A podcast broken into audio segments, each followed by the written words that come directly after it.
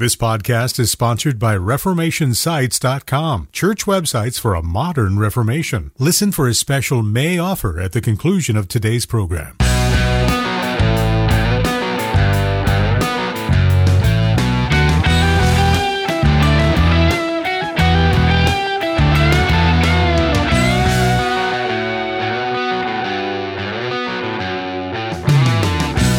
Welcome to Mortification of Spin, a casual conversation about things that count with Carl Trueman and Todd Pruitt, a podcast of the Alliance of Confessing Evangelicals. Let's join this week's conversation. From my definition, five solas and their implications, the centrality of covenants in our understanding of the scriptures and of salvation, and then expressed in a historic creed or confession. You are listening to Mortification of Spin. My name is Todd Pruitt. I'm the pastor of Covenant Presbyterian Church in Harrisonburg, Virginia, and I'm joined as always by Carl Trueman. Um, way out in the snowy reaches reaches of eastern Pennsylvania. I'm sorry, western Pennsylvania. Western Pennsylvania, yes. Yeah, at Grove City College, because it is even though we are recording in late April, um, it's it's snowing on you out there in Grove City. we had a freak snow. It? it was 80 degrees last week, and we've had a freak snowstorm come through this afternoon. Wow, wow. Well, Tom, I'm can here. I just comment? Yeah. I've never noticed this before, but with your shaved head and the Uh-huh. beard, Yes. you are starting to look dangerously like James MacDonald. Well, that's You the look I'm that? after. It's, uh, yeah, That's the will look strike, I'm after. Strike fear into the progressives and the PCA, looking like that when you turn I, I the thought GA. I thought, you know, I, I need an intimidating look. Yeah. I need people to fear when I when I walk into a room. And uh, I thought, what what more fearful presence could I try yeah. to manifest than than that of James uh, MacDonald? And so, yeah, and and right now, I mean, right now out where, where we live, uh, every imaginable uh, sort of uh, uh, allergen is in the air, and so I'm I'm I'm on the verge of losing my voice, which I know is uh, just the mere thought of my losing my voice would strike uh, a desperation. Many of our listeners have actually been praying for exactly that Uh, to no, no, happen. no. So, pe- pe- people uh, fear the mere I, the mere idea, the thought of me not having a voice, so that I I might not be able to opine, uh, is is a terrible thought. But um, so far so good. Hopefully we'll uh, I'll, I'll get through this. Um, but uh, Carl, we have a a returning guest with us today. Uh, it's Jonathan Master, who is the president of Greenville uh, Presbyterian Theological Seminary out in beautiful Greenville, South Carolina. And uh, we're going to talk to Jonathan about theology. We're going to talk to Jonathan about his new book, um, uh, a, a brief introduction to uh, Reformed theology. Uh, but Jonathan, great to have you back on with us today. Yeah, it's great to be with you guys. Thanks for having me. Thanks for making time. This is uh, something I've been looking forward to. Yeah. Um, well, uh, Jonathan, one of the things we want to discuss with you a little bit is is your new book, which is uh, the the the latest edition of a series of introductory books out of uh, P&R publications. There's one on uh, covenantal baptism, one on expository preaching, one on prayer, um, and now you have contributed to the volume on Reformed theology. And um, I've really enjoyed uh, the volumes that have been coming out. Uh, they, they've all been really helpful, and and yours is a, I find to be a, very helpful introduction uh, to Reformed theology. Um, Jonathan, as you as you think about the task of introducing people, not just to theology, but to the distinctives of Reformed theology, uh, what are those? You know, how do you how do you kind of locate those main points of introduction, which uh, which cause our theology to be uh, distinctively reformed? That was the hardest part of the whole thing for sure, was just getting the definition right or at least close enough to to right that I was satisfied with it. One of the problems is that it, the term is used in a number of different ways. So if Mhm. you're in if you're dealing with um, historical theology, then Reformed theology has a a particular meaning. It, it refers to uh, the theology either that came out of the Protestant Reformation or more specifically the non Lutheran, non Anabaptist uh, stream uh, that came out of the Protestant Reformation. So there's that historical way of, Mhm. of addressing it. There's also a, a contemporary use of the term that is, uh, I don't think uh, help as helpful as it could be, but it, it gets us a little bit closer, perhaps. And that is to refer to Reformed theology as basically anything that takes seriously the sovereignty of God. So right. uh, maybe pe- someone will want to talk about the five points of Calvinism, for instance, and mm-hmm. that is something that is part of Reformed theology for sure, but it doesn't encapsulate all of it. And so definition was the the trickiest part for me, and I had a number of different people kind of in my head as I was sure. trying to come up with that. And so the, where the way I tried to nail it down was I, I instead of talking about uh, the five points of Calvinism, I did talk about the five solas, which again didn't originate in the Reformation, but I do think they fairly encapsulate many of the central concerns of the Reformation and the implications of those solas. So I started there, and then um, talked as well about covenant theology because. Mm-hmm the more I thought about it, the more I realized it's inextricably linked um, from the very beginning of anything that we would call Reformed theology. Covenant theology plays a huge role, and then trying to get the history and the and the the working out of it in the church. Um, I, I, I also said it should be something that's expressed in a historic creed or confession. So those were the three legs of the mm-hmm. stool, from my definition: five solas and their implications the centrality of covenants and our understanding of the scriptures and of salvation, and then expressed in a historic creed or confession. Yeah. So, Jonathan, I mean, a lot of churches out there are not reformed in the way that you've just described it. Some may be Calvinistic in a, a very generic sense. But what do you see as the real advantages of being reformed in the, the way you spoke about that? What, what practical difference does it make in the life of the individual believer, or perhaps more importantly, in the in the corporate life of the congregation to be self-consciously reformed in this somewhat more elaborate theological and historical way?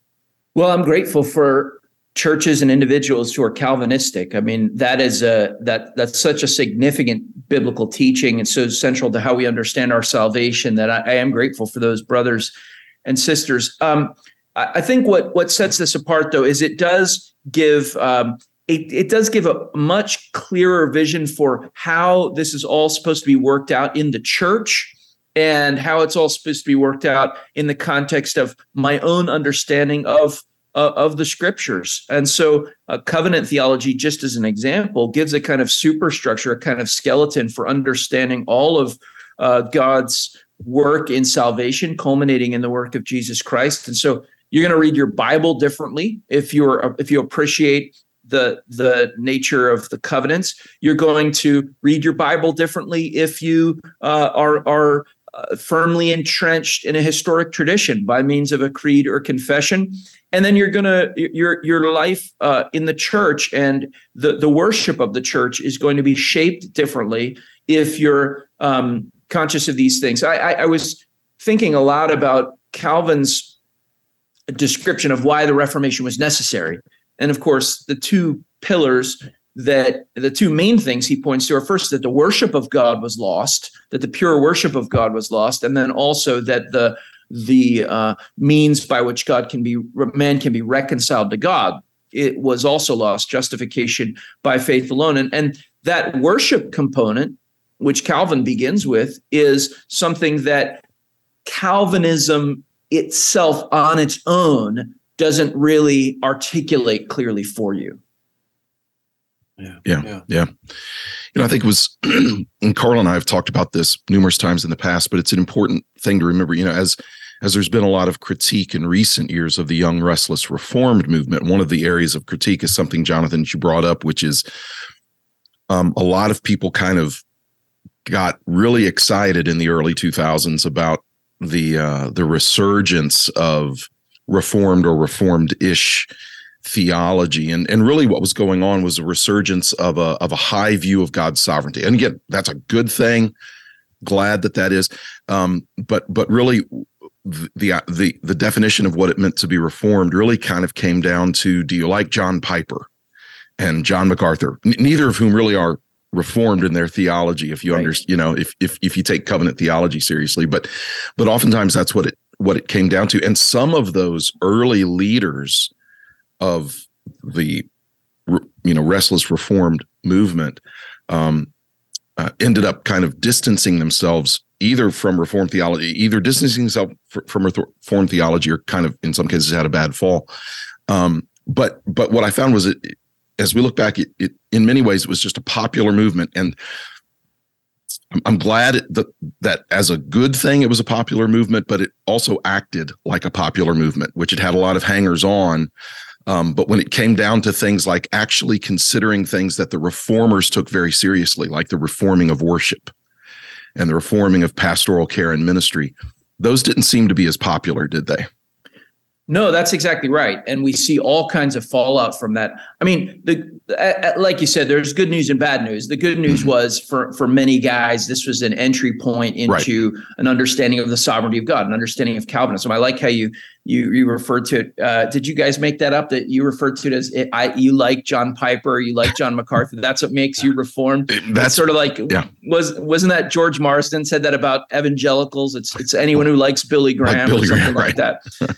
but but you know the good so the good news was that they they were exposed to some great preaching right. and and a higher view of the sovereignty of God and also for many for many guys that was a an entry point into a deeper understanding of the uh, the theological roots uh, of of these things. Uh, but but the the downside is it, it, did use that label, and we don't. I'm not trying to be a, a, a label police mm-hmm. uh, here, but but it did it, it used that label in a way that was uh, a little bit superficial.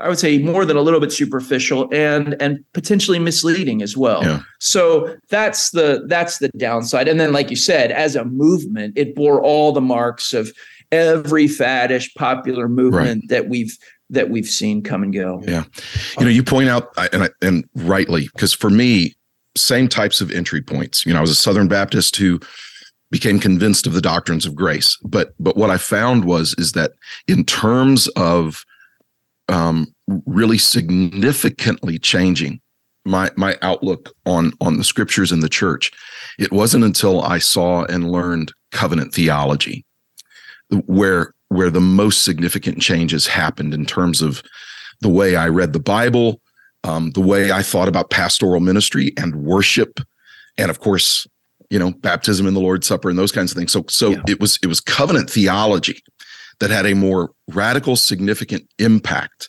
on me as a person, as a Christian, as a pastor, than than even the embrace of of of the doctrines of of grace. And I think that's you know one of those kind of dividing points. Um, and and and why it's peculiar to me oftentimes when when well-known um, kind of predestinarian preachers um, call themselves reformed but but but they've rejected some of the main tenets of of covenant theology. I wonder, just real briefly. Can I just intervene and say, yeah. it sounds to me as if you're describing both yourself and Jonathan when yeah, you both true. first met me. true. there you go. Matt yeah. usually reported to me that you used to mock me behind my back for pedo baptism. well, yeah. Uh, well, I don't remember mocking you, but if I did, I'm more than willing to come clean. I, you're I, more of a gentleman Jonathan. than you're more of a gentleman than Todd is, Jonathan. yeah, but no, Todd, you're right. I mean, and and the interesting thing is, as a historical matter, it's been part of uh, the teaching of the reform from the right. beginning. I mean, if you if you if you, for instance, look at Ulrich Zwingli, who a man who certainly had his problems, but would be part of that reform stream. Um, he's arguing in, essentially in a covenantal way when he's uh, when he's rejecting the claims of the radical Anabaptists, and so mm-hmm. it does have major spillover implications for ministry, for for uh, for how you think about the pastorate, for how we think about our families as well. But um, and also how we how we understand the the the overall sweep and scope of of redemptive history as it's revealed to us right. in scripture. So I, I, I agree with you. I think it has to be a part of it, and um, and I think as I as I look back as well and sort of analyze myself, I, I think that I, I didn't. I certainly didn't understand. Really, wasn't until I started thinking about it historically that I understood the the real interconnection between covenant theology and mm-hmm. what I thought of as reformed theology. Yeah, and I I, I remember having kind of a, a a, a really enlightening moment when I was listening to um, this has been 10 or 11 years ago and i and i heard john macarthur speaking at a conference and i'm i'm not a guy who hates on john macarthur. Um, but you know john macarthur is oftentimes referred to as reformed. He will refer to himself as reformed but he's very committed to his dispensationalism. And uh, a comment that he made was was very enlightening in terms of the stark difference between dispensationalism and covenantal theology. He made the comment when he was asked about um, the Old Testament and interpreting the Old Testament in terms of seeing Jesus throughout the Old Testament. And MacArthur said in very, very clear terms Jesus is not throughout the Old Testament. The only places you find Jesus in the Old Testament, MacArthur said, was in the very specific messianic prophecies. Other than that, Jesus is not in the Old Testament. And I thought, hmm. wow, that's a huge, and exactly. Um, and that yeah. that's a major difference in how how we who who accept and believe and are thankful for covenant theology we read the Bible very differently, particularly the the, the Old Testament. You know, one of the ways I try to explain it to people is we want to be whole Bible Christians, mm-hmm. and and I I I I don't think I'd been exposed to what you're the the sort of radical know Jesus in the mm-hmm. Old Testament. I don't think I was exposed to that even before I was familiar with the categories of covenant theology. But um, but nonetheless, I, I do think covenant theology does open up the whole of Scripture and show quite clearly how it applies um, to us today, and uh, at, to, to, your specific point, how it how it reveals Christ uh, yeah. it, throughout its pages. Jonathan, to sort of return to the young, restless, and reformed uh, for a moment, we notice that uh, Kevin DeYoung writes the foreword for the book. Um, is that because Todd and I just aren't big enough names for you anymore? I mean, yeah, well, a, you know, I, I, kind of feel a bit personal. You know, yeah, Kevin we, makes the front cover. We, we haven't brought this up with Kevin yet, yeah, but it's yeah. it's going to be it's going to be a topic of it's discussion. It's going to be messy when we speak to him. That's right. Let, but, uh, let the record show. Let the record show that his forward. Someone else asked me about the forward. It's funny that you bring that up, and they said, you know, Kevin Young wrote the foreword. It doesn't sound like he said anything at all about your book. And I said, yeah, that's because I don't think he had read the book when he wrote the foreword. He, he, he actually wrote that foreword is cut and pasted uh, in every one of these uh, books, oh, as Todd mentioned. This is part of this Blessings of the Faith series that P&R is doing. Wow. So, so Kevin sort got, of Kevin's kind of plagiarizing himself. no, no, no, no. P&R. This this is a, a, technique from P&R. Okay, I got it. Right. Yeah, but you know, I'll, I'll, leave I'll leave him to sort all that out uh, in terms of giving himself the rights to his own intellectual property. Yeah. But um, but no, uh, you know, listen. The, the problem the problem, Carl, with asking you to write uh, a foreword would have been, you know, I would have been worried that you you're living under these. Um, these misunderstandings that I made fun of you. I'm still kind of reeling from that. I don't think I ever did that. No, I don't think you did. I think Todd did. You're, well, well, much of a okay. I, I mean, Carl, Carl I've made I'm fun of sure you. Your daughters made fun of well, me. hundred percent, hundred percent. Carl, I've made fun of you for all kinds of reasons, but not because of, of covenant theology. So that's yeah. true. Yeah. But serious question about young, restless, and reformed. Yeah. And I think Kevin, you know, we look back 10, 15 years ago to the, the sort of the heyday of the, of the YRR, there were a lot of young guys who were leading lights. And sad to say, so many of them have just crashed and burned.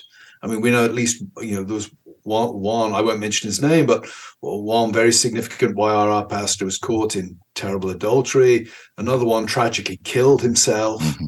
Uh, serious question do you think that Reformed theology in its ecclesiastical form helps us avoid that? It seems to me very interesting that of all of those guys who were there in the in the early days, you know, Kevin was a good churchman from the word mm-hmm. go. He was the good churchman. Right. And he was the one who was in some ways really reformed in the richer sense that you talked about earlier. Do you see a connection between theology and ecclesiology and this kind of longevity, if you like, uh, yeah. in the ministry.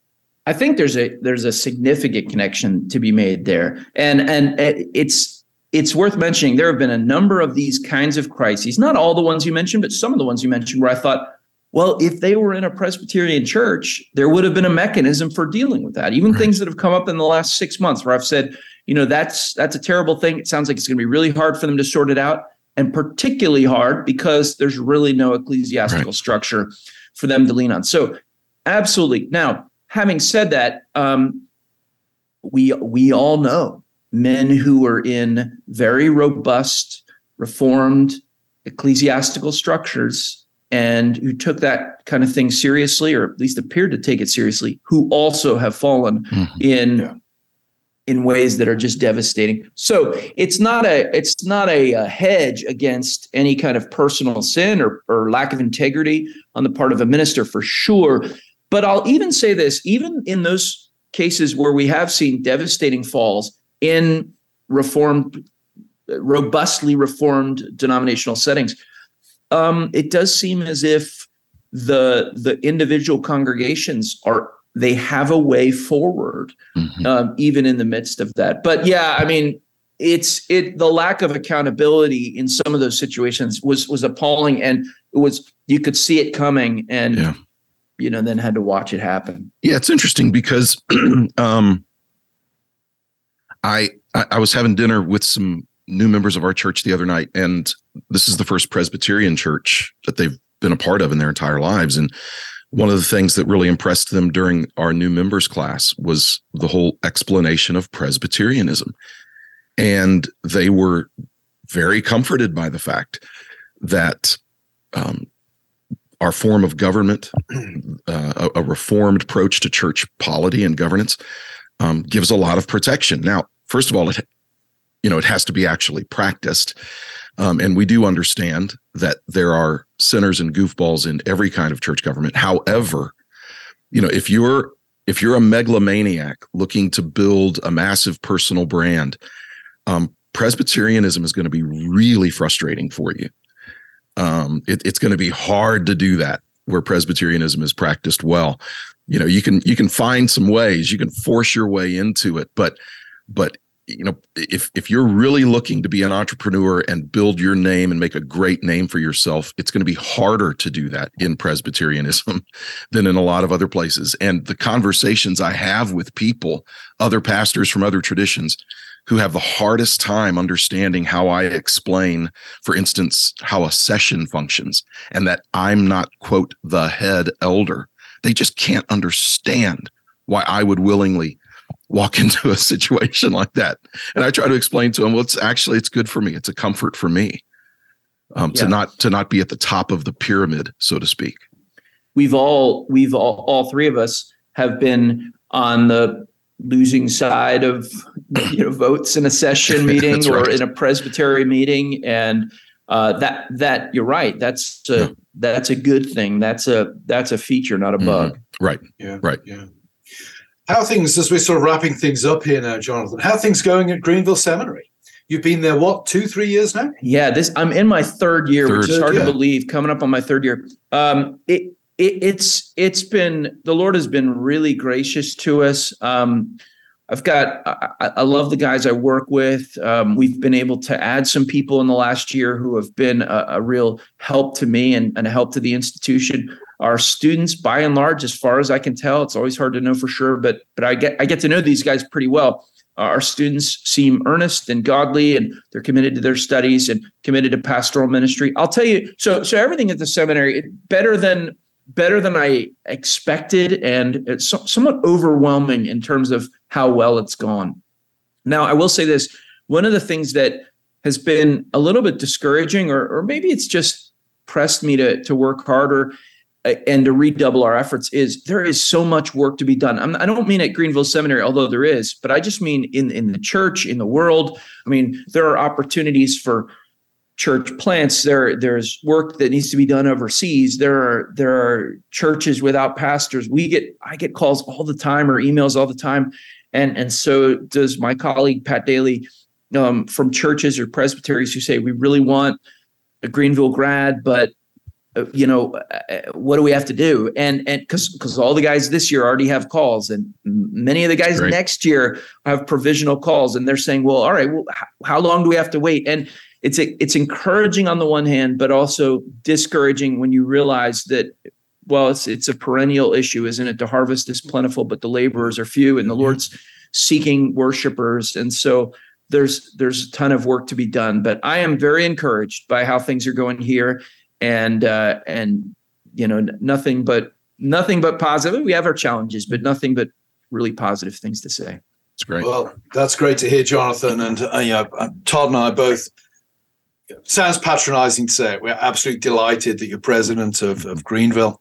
Uh, very encouraged by things you've done. They're not that it wasn't good before, but we're really encouraged that you're putting your own stamp on it. And uh, the faculty uh, just seem to go from strength to strength. So it's, it's really encouraging. The first lady is doing well, I presume. Lovely Elizabeth. she's she's doing very well. She's doing very well. Uh, yeah, we're we're enjoying life here, and yeah it's the Lord's been good to us. And I should add, of course, that my own beloved granddaughter has the privilege of having your oldest oh, daughter look after her for a few hours uh, each week while her mum gets on with some some I know. chores. So. I know it's it, the circle is is complete there. Uh, yeah, yeah. Our daughter, our daughter gets to uh, spend time with your granddaughter. It's that's a, she's really enjoyed that a lot. So that's great. That's great. Well, um, we had delighted to have her influence in our granddaughter's life, even at this early stage as well. Well, well, I appreciate it, and and I one my one takeaway from this interview is that the two of you have signed up for whatever writing project I, I next come up with. You're at least good for a forward or an introduction. Yeah, well, I'll get more than a blur. GPT to do mine for you. You know, just uh, give me a forward to Jonathan's new book. And, yeah, yeah. So,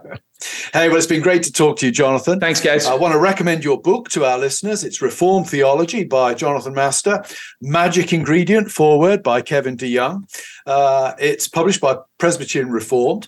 Please visit our website, mortificationofspin.org, uh, for a chance to enter to win a copy of this book. But if you don't get a copy anyway, it's the kind of book that would be great for a church bookstall as well. Uh, it's a great, it's a short read. It's a great refresher for those who want to be reminded of the jewels that exist in Reformed theology, and a great primer for those perhaps who visit your church and, and don't know what Reformed theology is. This is a very I hate to use that cliched modern word, but it's a it's a very winsome introduction to Reformed theology. So, Jonathan, thank you for being our guest. Our viewers, by the way, when you're visiting the website, uh, please don't hesitate to donate uh, if you wish. We are a listener supported podcast.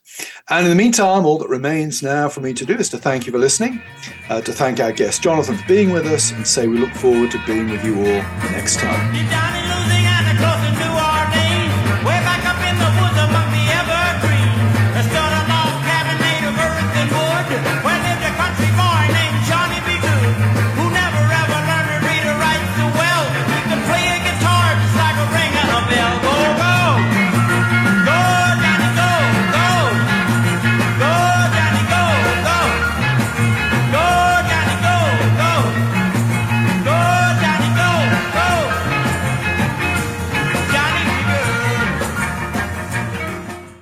Thanks for listening to Mortification of Spin, a podcast of the Alliance of Confessing Evangelicals.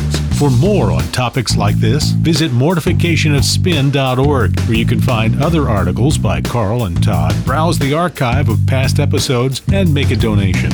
We'll talk to you next time on Mortification of Spin.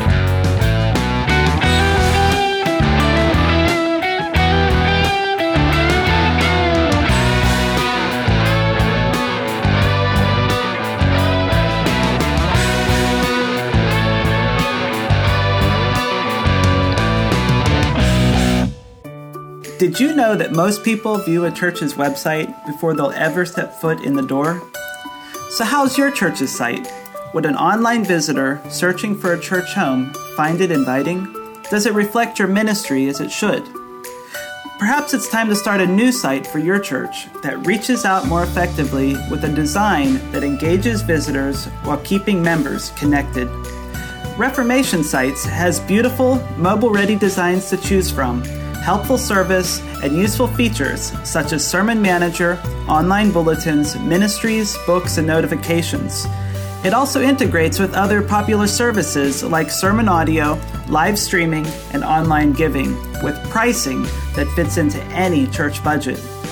In the month of May, we're offering 15% off the website setup fee. Get started by using coupon code RS15 when you go to ReformationSites.com. Reformation Sites, church websites for a modern Reformation.